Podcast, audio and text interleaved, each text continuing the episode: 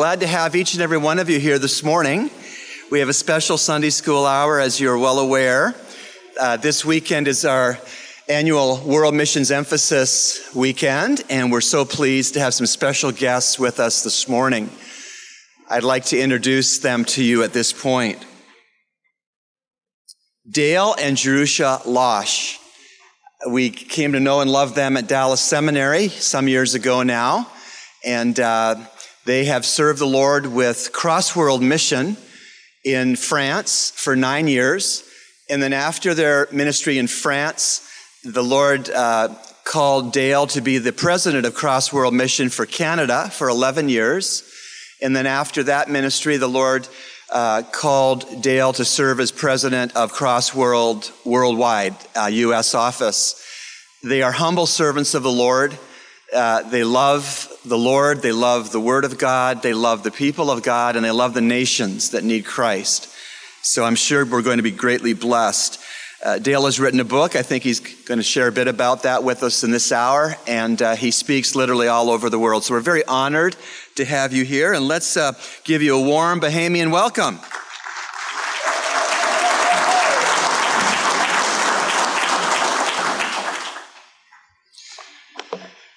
I think it was uh, a brother from your church named Paul yesterday who we were driving by, and Pastor Rob uh, turned the window down and called out to him, and and uh, Pastor Paul said, "Welcome home." And uh, Rob said, "That's one of the things I love about this place." Or I think it was your wife actually said, "That's one of the things she loves about this place, how friendly you are." And uh, it is a, a delight to be with you. Um, I think I have uh, spoken in Rob's uh, church in uh, Canada and now here more than in any other church. I think he must get me to come and speak because he looks better after I'm finished. And you say, boy, we're glad we have Pastor Rob. anyway, uh, it's, it's a delight to be here with you today. Um, Oswald J. Smith, uh, who was uh, well known missionary, pastor, founder of a, a, church in Toronto, Canada by the name of People's Church, once said this. He said, No one has the right to hear the gospel twice while there remains someone who has not heard it once. No one has the right to hear it twice while there remains someone who hasn't heard it once. Now, he said that back in 1928. Uh, at that time, the population of the world stood at about 2 billion. Do you realize that today, out of a population of 7 billion people, there are now roughly 2.8 billion who have never heard it once? There are more people alive today who have never heard it once than there were in the entire world when the pastor made that statement. In other words, roughly 40% of the world today has still never heard it once. If this room this morning, if this gathering of people were to represent the entire world's population, that would mean that anyone sitting in these uh, uh, six seats, or six seats on this side, not this one row right here, but everybody from here over, 40% of the world, has never heard it once. So I'd like this group to stand up. Everybody except the ones in this last row of seats. Everybody here, just stand up. Just stay standing. So for you, in essence, there is no gospel. You never heard of it. Now, we're also told that 60% of the world's peoples live in places where you cannot get in as a missionary. If I were to apply for a missionary visa to go there, they'd say no no missionaries allowed. So most of them live in this 40% and then another 20%. So let's say that'd take us over to about here. So you, this row in the inside and this row, you guys all stand up. Okay, so 40% no gospel. 60% of the world has no access unless we change our means of taking the gospel to them and say there's got to be another way than simply sending people with religious workers visas because you can't send any religious workers to this group of people unless we change our way. They're essentially, in many ways, cut off from the gospel. Now just stay standing.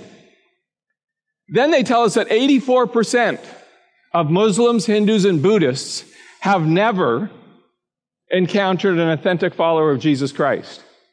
Most of that 84% of Muslims, Hindus, and Buddhists live in this part of the world. Some of them are scattered through this part of the world.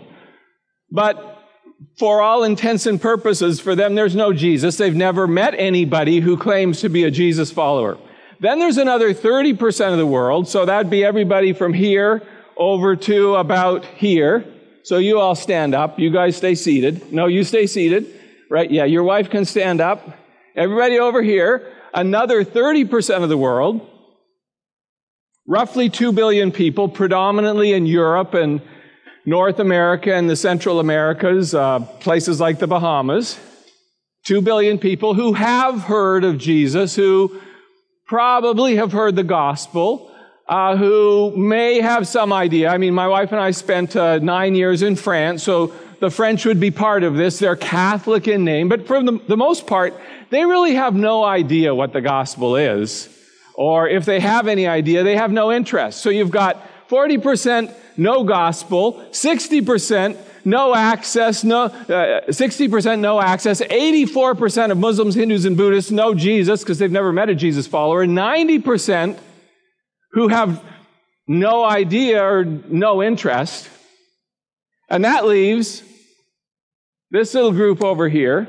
So you all can sit down and you all stand up. Okay? Stay standing. This is the 10% of the world 10% of the world who represent the body of Christ.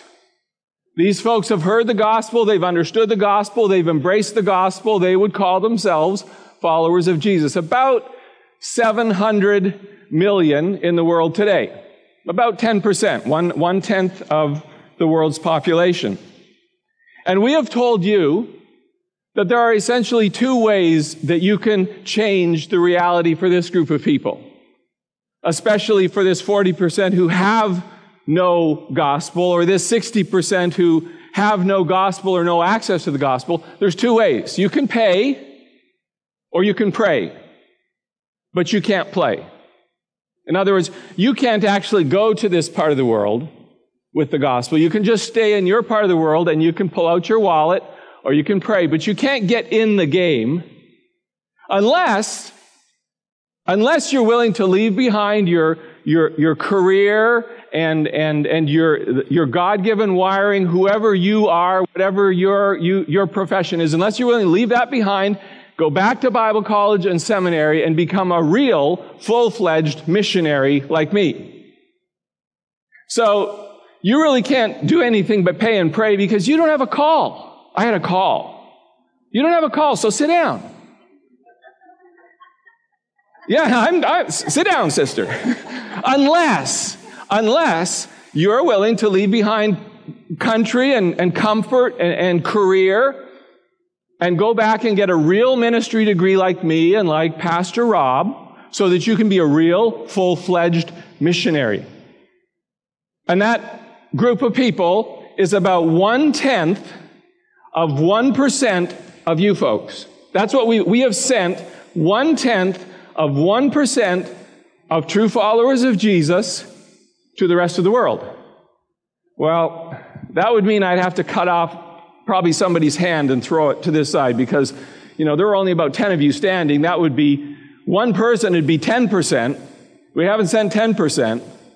One tenth of one person would be 1%. We haven't sent one uh, we haven't sent 1%, we've sent one tenth of 1%. That's, that's been our contribution to this group. And we believe in Crossworld that there's a better way, which is why a few years ago we wrote this book, A Better Way, Make Disciples Wherever Life Happens. And it's really about two things. It's about unleashing the explosive power of doing what Jesus told us to do, to make a disciple who can make a disciple, who make disciples, who make disciples unleashing the explosive power of spiritual reproduction and the untapped potential of every believer, of everybody in this group, not just one tenth of 1% of the people in this group, unleashing the, the untapped potential of the body of Christ to go to the nations with whatever God has given them. So you don't have to become a full-time religious worker in order to take the gospel to the nations.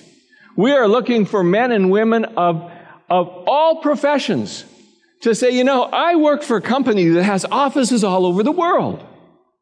Why don't I go and talk to the vice president of, of, of recruitment or uh, of global, our global work and say, the next time there's an opening in Dubai, I would like it if you would consider me for that job. What, what would that look like if the church began to do that? Instead of only sending people like me, sent people like all of you all over the world to be part of disciple making teams. That's our vision. And our vision is to send disciple makers from all professions who will bring God's love to life.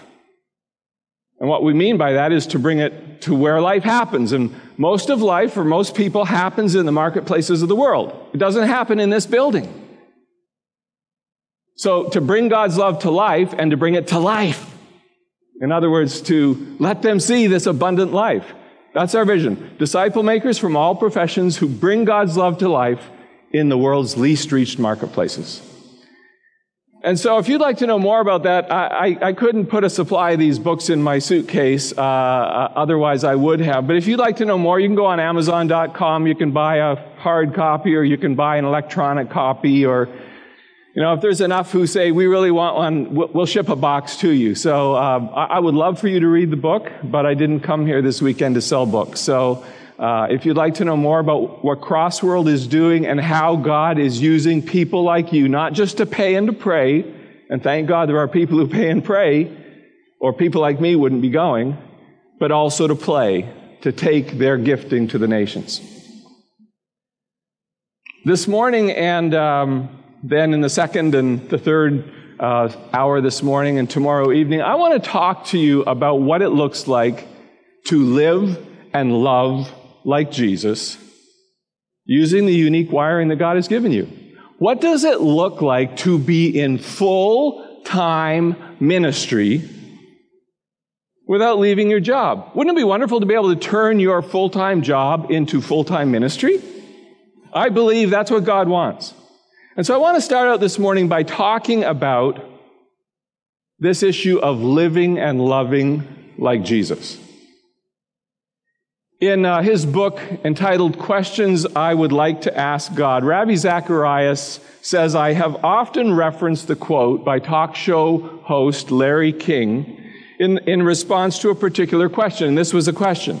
King was asked, if you could select any one person across all of history to interview, who would it be? King said that he'd like to interview Jesus Christ. When the questioner followed up with this question, and what would you like to ask him? This is what King said. He said, I would like to ask him if he was indeed virgin born. The answer to that question would define history for me. Interesting question. Larry King, if he had one chance to interview Jesus Christ, would say, Were you indeed virgin born? Why? Because he says the answer to that question would define all of history for me. The incarnation of God, as we have called it, that, that, that, that act of this eternal, all powerful, all knowing, all present God, limiting himself to time bound, earthly human existence, is perhaps the most mind boggling, earth shattering, history defining event that this universe has ever seen. Think about it this way. If the now, I hate to use the President of the United States as an example because that carries with it all kinds of baggage. But just imagine a President of the United States that you looked up to. If the President of the United States were to willingly decide to turn himself into a grub to go and forage in the vast garbage dumps of Sao Paulo, Brazil, in order to be able to identify with the little creatures that subsist on garbage. That would not be nearly so incomprehensible as this eternal, all, all knowing, all present, all powerful God turning himself into one of us. Or look at it this way if we were to, con- to convert this all powerful God into a powerless, helpless human being, it is sort of tantamount to taking the entire nuclear arsenal of the United States and reducing it to a firecracker. And yet the incarnation of Christ was, was far more incredible than that. Or look at it this way to confine, to confine this everywhere present creator who exists outside of time, to confine him to this earthly, space limited, time bound existence is only remotely similar to what, what it would be like if you took the sun in all of its strength and locked it up in the tip of a wooden match. And yet, in a single phrase in the Gospel of John, the author, God Himself, captures this incredible, mind boggling, history defining, earth shattering event in eight words. The Word became flesh and dwelt among us. Incredible that he could actually describe that incredible event in eight words. Larry King is, is right. If those eight words are true, if Jesus Christ had no human father because God supernaturally implanted himself in the womb of a virgin named Mary, that event defines all of history. But I would submit to you this morning that the incarnation not only defines all of history, but that it actually defines for us the very essence of what it means for us to live and to love like Jesus did. I'm not here this morning to convince you or to convince Larry King for that matter that God actually came in the flesh, born of a virgin. I think most or all of you believe that, although I think it would do us all well to ponder it anew. But I am here today to call you to a fresh understanding of what it means to follow Jesus in this world, to live like Him, to look like Him, to walk like Him, to love like Him. After all, that is the goal, isn't it? To live and, and to love like Jesus. Peter, for example, spoke of Christ in 1 Peter 2.21, leaving you an example for you to follow in his steps. Not just so that you could look and say, what an amazing man Jesus was. No, but for you to actually learn to follow in his steps to learn to live and love and look and, and walk like Jesus. Or Jesus himself said, As the Father sent me into the world, so send I you into the world. Now, what's that supposed to mean? Well, I think at the very least, it, it means that we should somehow look something like Jesus in how we go about living in the world.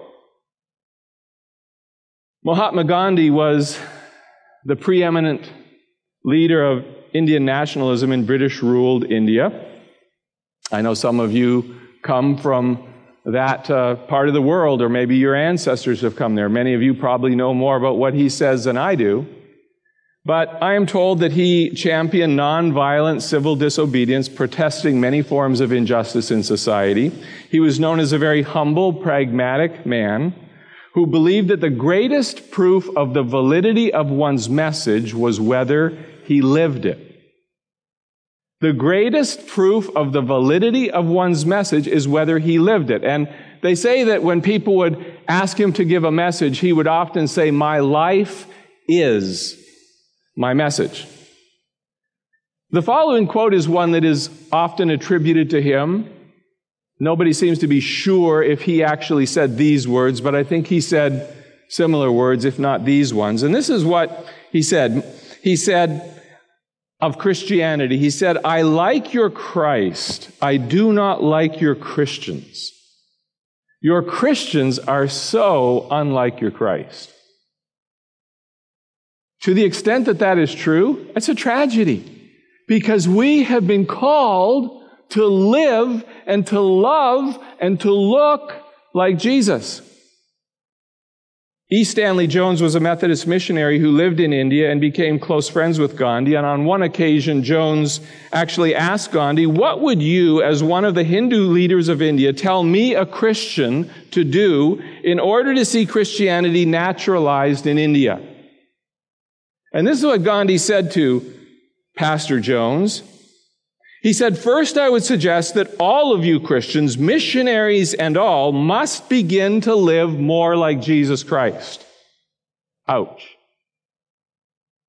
Secondly, he said, practice your religion without adulterating it or toning it down. Imagine a Hindu saying, Don't hide your faith, practice it, don't tone it down, don't water it down. Thirdly, he said, emphasize love and make it your working force for love is central in Christianity. This is a Hindu man who never embraced Jesus Christ himself, who said, I love, I, I love the, the, the, Christ. I don't like Christians. They don't look like, they don't, they don't live their message. And when they don't live their message, it doesn't validate what they say they believe. Listen to what he says. He says, live more like Jesus, practice your religion, emphasize love. Love is central in Christianity. Gandhi never personally embraced Jesus Christ. But he sure seemed to understand what a follower of Jesus should look like. So, what does it mean to live more like Jesus? What does it mean to look like him? And would it change how people like Larry King or Mahatma Gandhi viewed all of life and history if we were to actually more successfully incarnate Jesus Christ in life today. Is that not what we are called to do? To be living representatives of Jesus Christ? Paul said, Do you not know that the Spirit of God lives in you? It's not just like, well, try to be as much like Jesus as you can. No, Paul says he's actually living in me. It's like I am a, I am a walking incarnation of Jesus Christ. The Spirit of God lives in you. Again, he says, the Spirit of Him who raised Jesus from the dead lives in you. We are called to be this walking incarnation of Jesus Christ. Gandhi was right. Christians should look more like Christ after all, for by biblical definition, a Christian is Jesus dressed in the flesh of his followers. It's Jesus, Spirit, who's dressed in my body.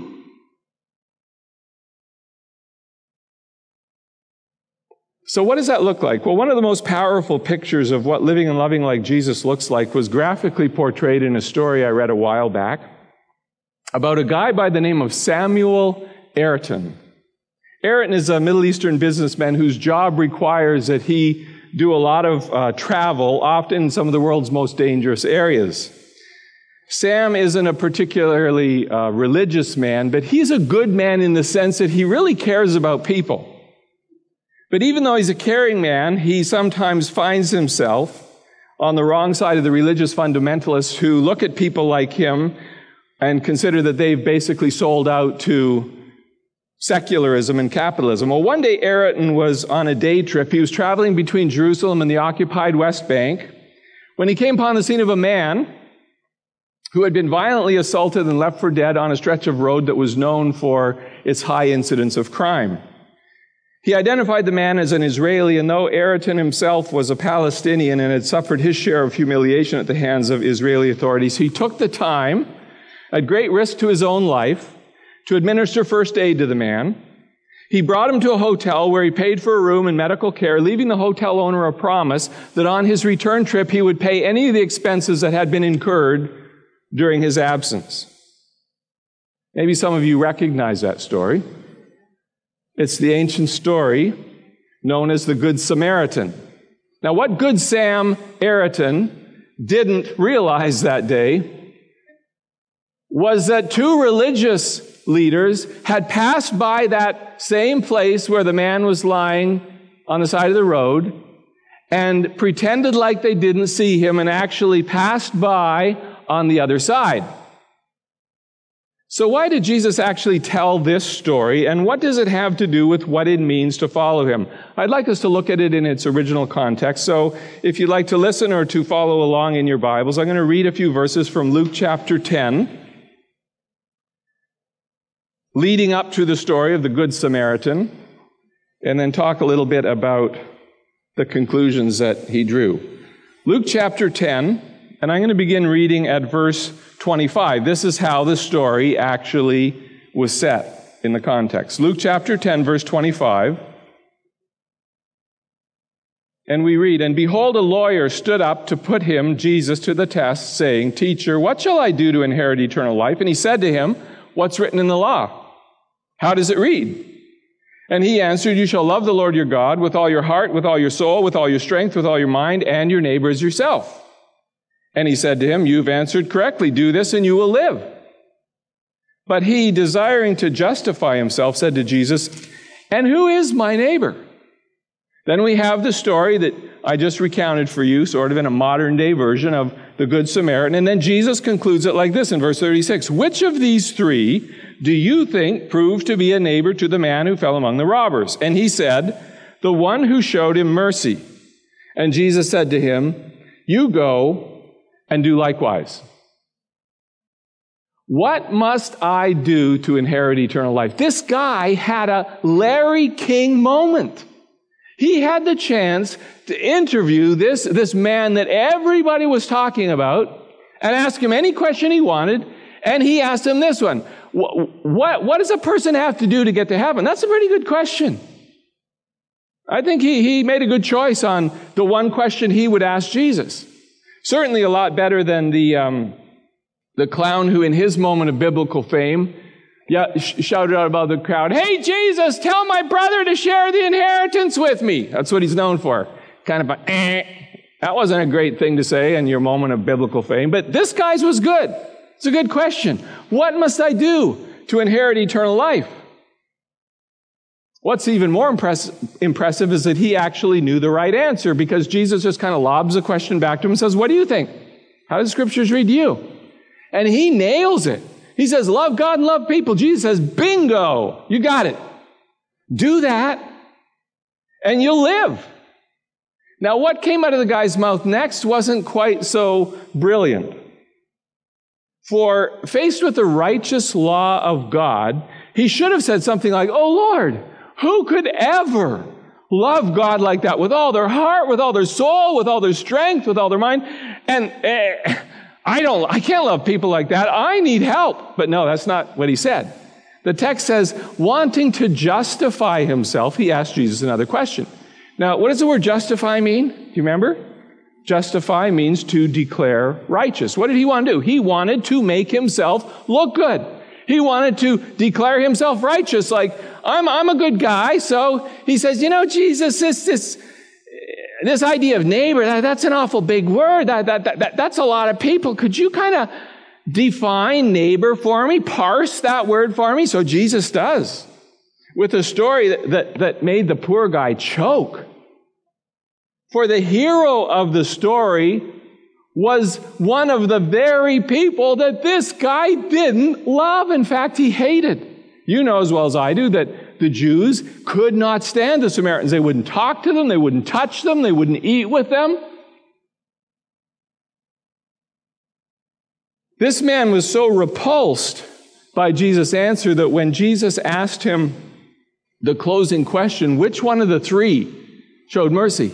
Did you notice he couldn't even bring himself to say Samaritan? He didn't say the Samaritan guy. He says, the one who showed mercy. He, he, he didn't even want to speak the name of Samaritan. So he says, the one who showed mercy. Now, Jesus wasn't telling this man that he could get to heaven by loving people or by loving God perfectly. He was essentially telling him, you can't get to heaven on your own. You need me. You need to admit that you can't love God like that, that you can't love people like that. But no, the man wanted to make himself righteous. And so he tried to reduce what that means to love your neighbor to something else. Jesus' answer was repulsive, not just because it showed how short of God's righteous standard most religious men on earth fell, but because it made the villain the hero. Well, for this religious leader, the story ends there. Jesus says, Go and do likewise. You have at it. You want to try and do it yourself? Have at it. And that was the end. The rich guy left, and we never hear from him again. But it wasn't the end of the story for Luke, the author, because look what he says next. Right after that story, beginning in verse 38, he tells another story. He says, Now, as they went on their way, Jesus entered a village, and a woman named Martha welcomed him into her house. And she had a sister called Mary who sat at the Lord's feet and listened to his teaching. But Martha was distracted with much serving, and she went up to him and said, Lord, do you not care that my sister has left me to serve alone? Tell her then to help me.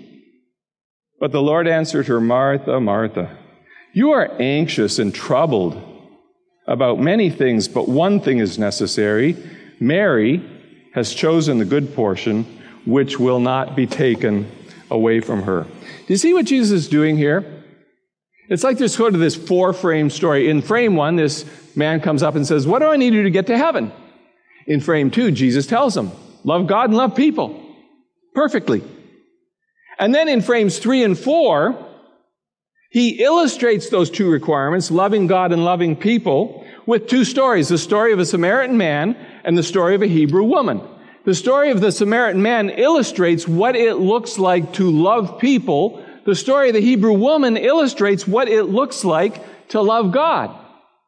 And in both those stories, there's a hero and a villain.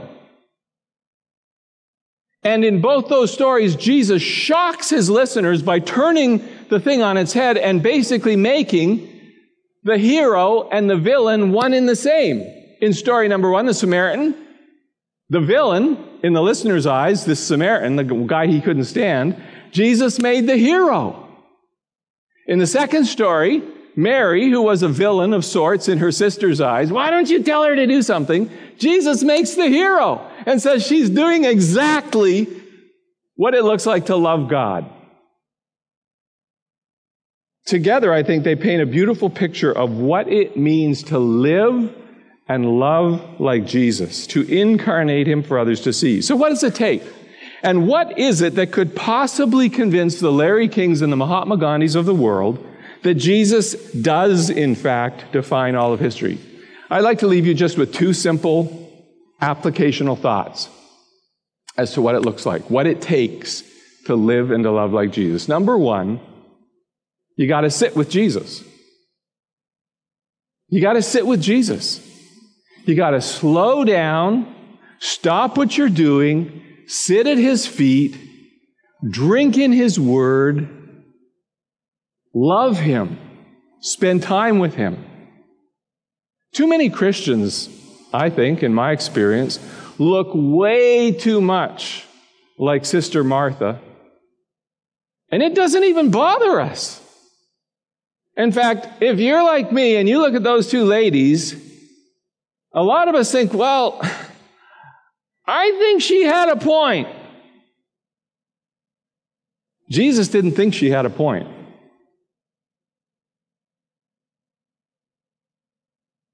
We've probably met people like Martha. Maybe we have been people like them. Worried and bothered, Jesus describes her. Miserably serving Jesus and in the process hurting the name of Jesus and hurting other people. One author writes, How many people are radically and permanently repelled from the way by Christians who are unfeeling, stiff, unapproachable, boringly lifeless, obsessive, and dissatisfied? Spirituality, wrongly understood or pursued, is a major source of human misery and rebellion against God. He was talking about ladies like Martha who can turn people away from God because of how they understand living and loving like Jesus should look like. And it's all about do, do, do, do, do, do. And be miserable while you're doing it. if we want to have rivers of living water flowing out of our innermost being, like Jesus talked about, we need a drink at the spring regularly. We need to sit at Jesus' feet. We need to drink in His Word if the Spirit of God is to flow from our innermost being. You know, when it comes to knowing and loving Jesus, your pastoral team here does not have a corner on spirituality. You know that? They are not the only 12 guys in this church who are called on to love this book and to feed their hearts on it every day. You know, people say, well, you know, I'm, I'm not much of a reader. I don't care if you're not much of a reader. Get your eight year old to read it to you if you're not much of a reader. Get it on your phone and listen to it while you're driving. There are so many ways to feed your heart and your mind with the Word of God. There is no excuse. Do you know? You know this, but I don't think we, we realize that we are such a blessed generation. We, of all generations who have lived on this earth, are the one of the only ones who has ever had personal copies of this book in our possession. It's only existed in, in written form for about 500 years, and it's only actually been so abundantly available to us in the West for like about the last 100, maybe 150 years, that we could actually each have our own copy, and many of you have two or three or four or five copies of it. There are still places in the world where they can't get a copy of this. There are still places in the world where if they were found with a single page from this book, they would get thrown in prison or killed. And yet we have the privilege of having the Word of God plentifully and freely available to us, and we need daily to be sitting at His feet and drinking in His Word. You want to live and love like Jesus? That's where it starts. Sit at His feet and drink in His Word. Secondly, not only do you have to sit with Jesus, you have to hang with sinners.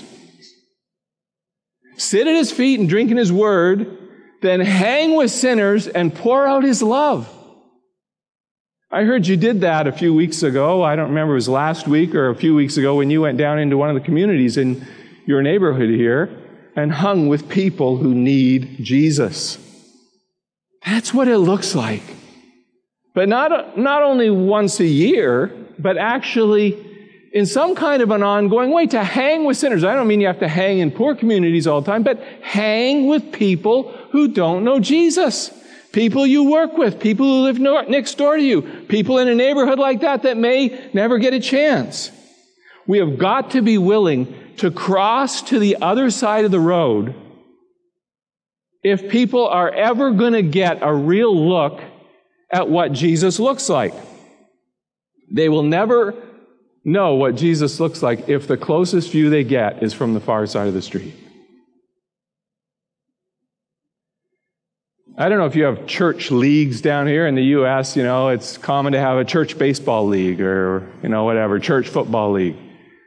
Go join a church baseball league. Go join a community baseball league. You know why? Why play baseball with a bunch of Christians where you have one token non-Christian on the team? Go play baseball where you've got a whole bunch of non-Christians and you're the one Christian on the team. Hang with sinners. Jenny was driving through inner city neighborhood where she and her husband live when she saw a group of three guys harassing a woman who was stumbling to try to get away from them. What would you do in her place? At that moment, inner city America must have looked a lot like that road to Jericho. Well, this is what Jenny did. She slowed down. She looked at the men to get eye contact in order to say, I see what you're doing. And she said, when I looked in their eyes, I could see hatred. She said, almost before my car, I got my car to a stop, the woman ran across, opened the door, jumped in, and we drove away. This woman had no safe place to go, and it wasn't the first time that these three guys had beat on her. She was thirsty, hungry, hurting, fearing for her life, and desperately in need of sleep. So, Jen took her home, like any of us would have done, right? Eh, not so sure. Before falling asleep on their couch, the woman told Jen and her husband that she was addicted to cocaine and meth, hadn't slept in days, And she asked them to wake her before 11 p.m. because she had to go back out to work the streets. So they fed her, prayed with her, washed her face, and then when 11 o'clock p.m. rolled around, she didn't wake up. So they decided to let her stay the night, which meant each of them taking turns all night long sitting by her bed and listening to her cry out in her sleep. In the morning, she asked if they could help her find a shelter where she could get treatment for her addictions. But it was the weekend, and after four hours of trying with no success, nobody would take her in. She asked to be taken back to the very place where Jen had found her the day before. So they dropped her off with a bag of food and toiletries, their phone number, and lots of prayer, and then they went home and wept. Much like I think Jesus might have done if he had been walking the streets of Dallas, Texas, that particular day. Why does that story seem so foreign to the experience of most followers of Jesus? I admit it, it, it's, it just is so foreign to me. Why is that? I'll tell you why it is for me. Because hanging with sinners makes me very uncomfortable. They might get my couch dirty. They might ruin my night's sleep. They might actually call me if I give them their phone number. They might actually want me to do something the one night a week that I've reserved as family night. You see, hanging with sinners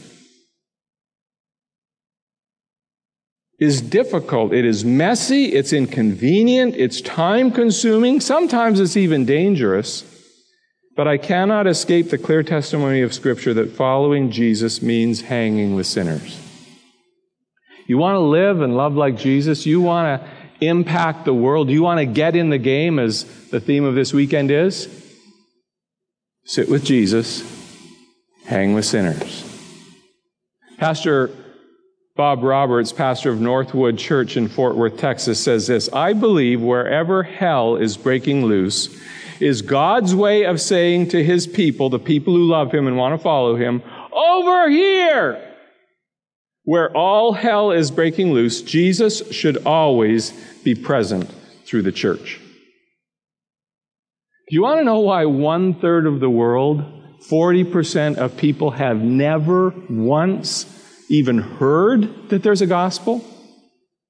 Or why nine out of 10 people either have no gospel, no access, no idea of Jesus, or no interest? I believe a lot of the reason for that is because they have never seen Jesus on their side of the road. They may have seen him on the other side of the road, but they can't really tell what he's like on the other side of the road. And he doesn't look very loving on the other side of the road. Larry King will never have a chance to interview Jesus the King, at least not in this life, he won't.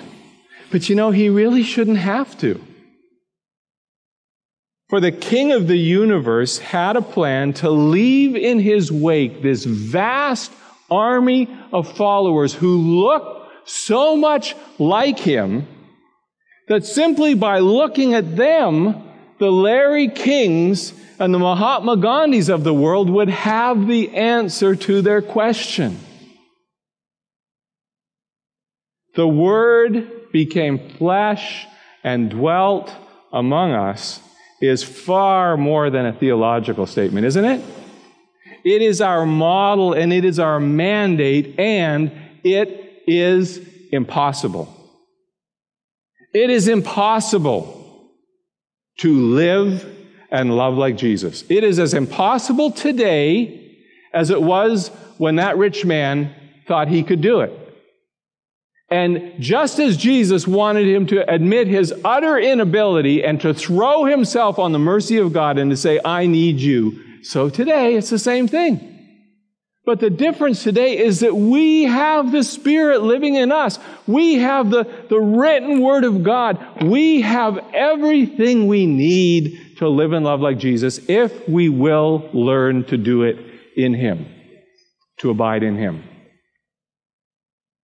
Will you come to Him today? Again? And tomorrow again? And again and again and again? Will you admit that apart from Him, you really can do nothing, but with Him, you can change the world. One person at a time.